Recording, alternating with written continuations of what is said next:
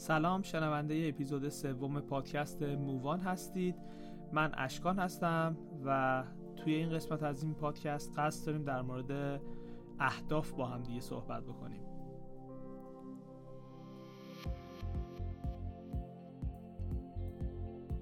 تعیین هدف اولین قدم در تبدیل نامعلوم به معلوم است. این جمله از آنتونی رابینز هست.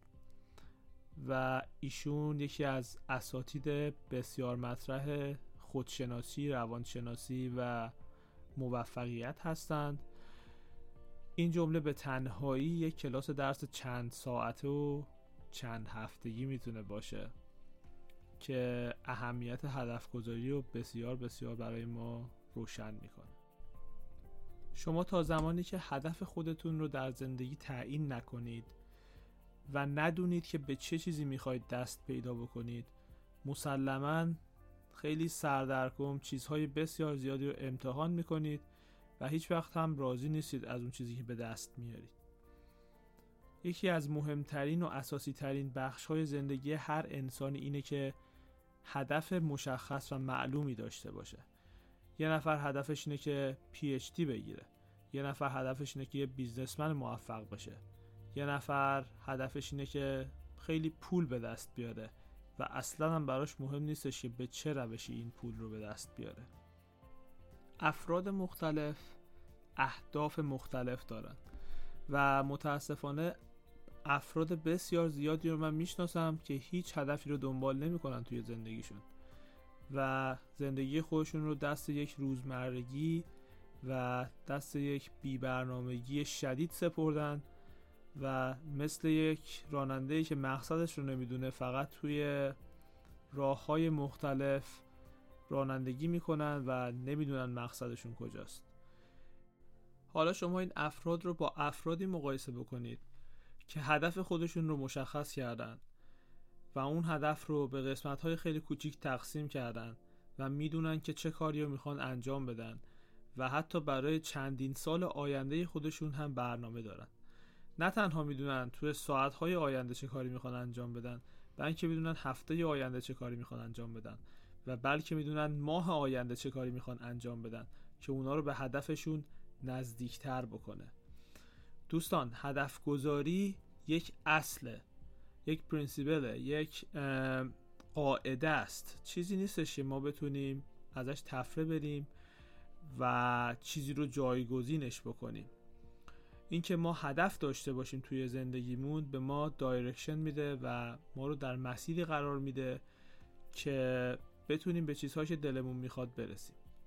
حالا بیشتر راجع به مزیت های هدف گذاری صحبت خواهیم کرد ولی خیلی دوست دارم که این نکته رو واسه همه جوری بازش بکنم که به هدف گذاری مثل یک ایده نگاه نکنند.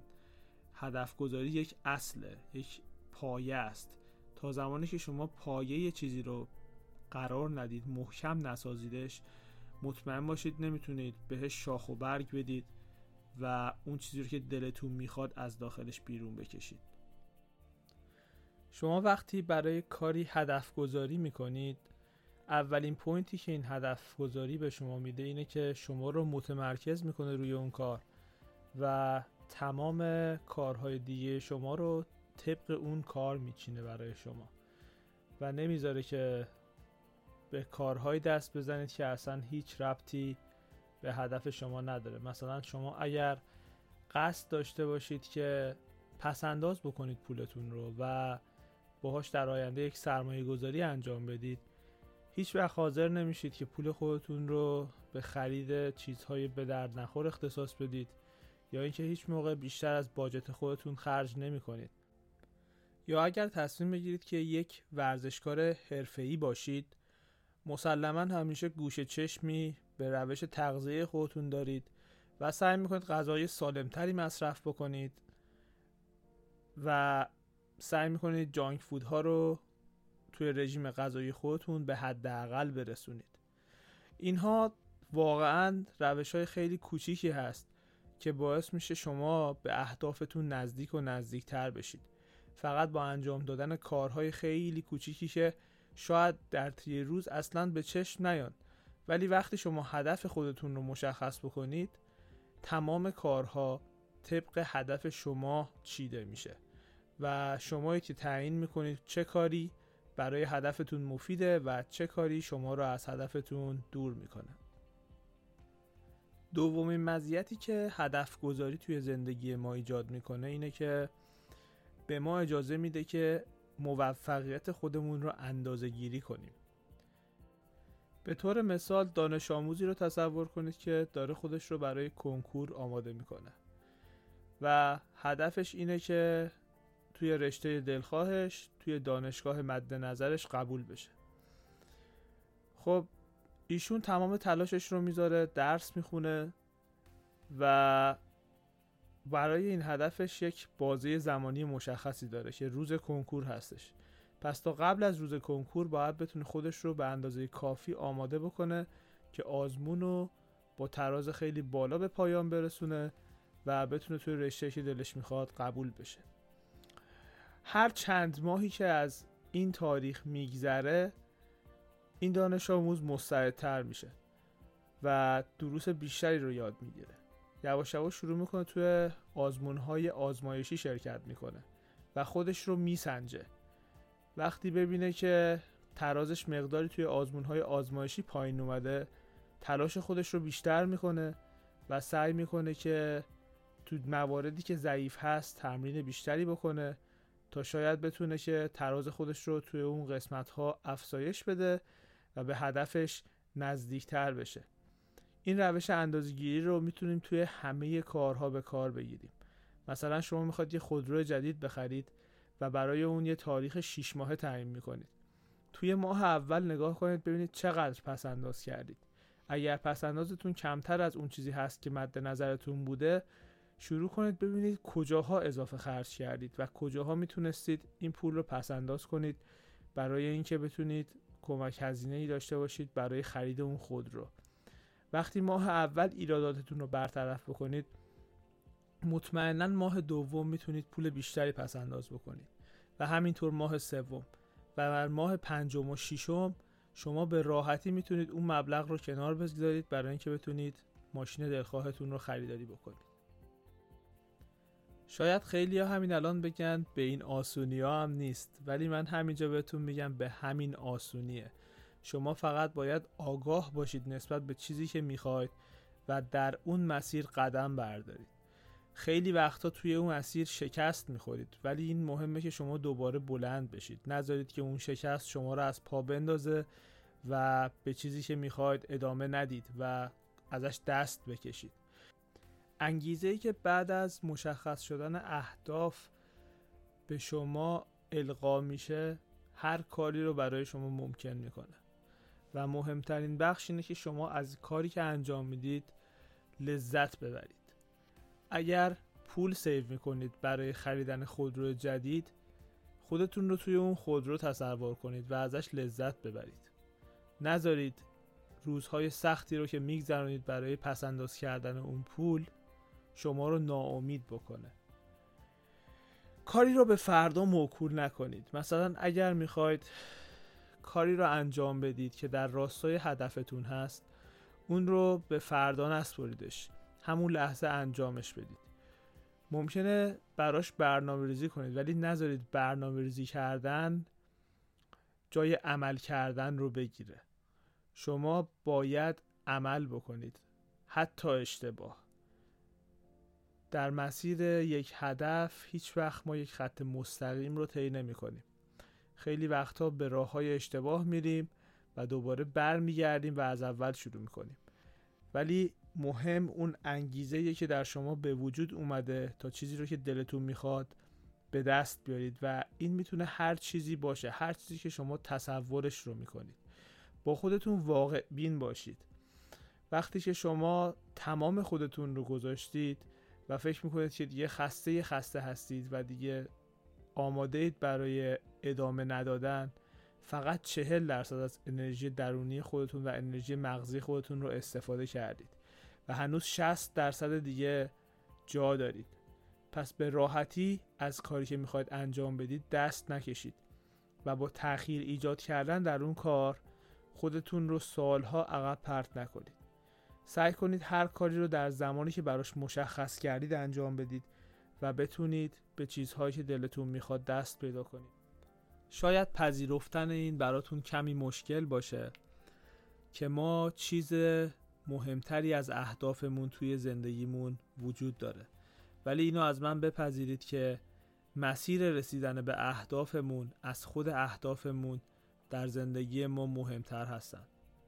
راهی رو که ما طی کنیم برای رسیدن به اهدافمون مسیر پرپیچ و خمی هست که در این مسیر پرپیچ و خم تجربیات زیادی رو به دست میاریم. این تجربیات در تمام مراحل زندگی با ما خواهند بود و شخصیت ما رو دستخوش تغییر قرار میدن. به همین دلیله که راه رسیدن به اهداف از خود اهداف بسیار مهمتر و با ارزشتره کسی که راهی رو یک بار با موفقیت پشت سر گذاشته و به هدفش رسیده مسلما می‌تونه اونو برای اهداف دیگه هم استفاده بکنه و خیلی راحت این مسیر رو طی بکنه و به موفقیت در هدفی که دلش می‌خواد برسه.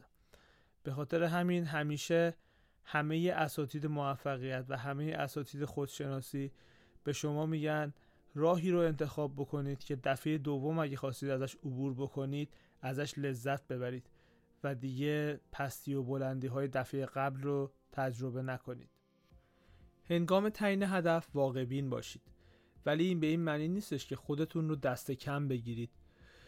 با اعتماد به نفس کامل اهداف خودتون رو تعیین کنید. وقتی قصد دارید برای خودتون هدف گذاری کنید مطمئن باشید که این هدف شما رو سر شوق میاره.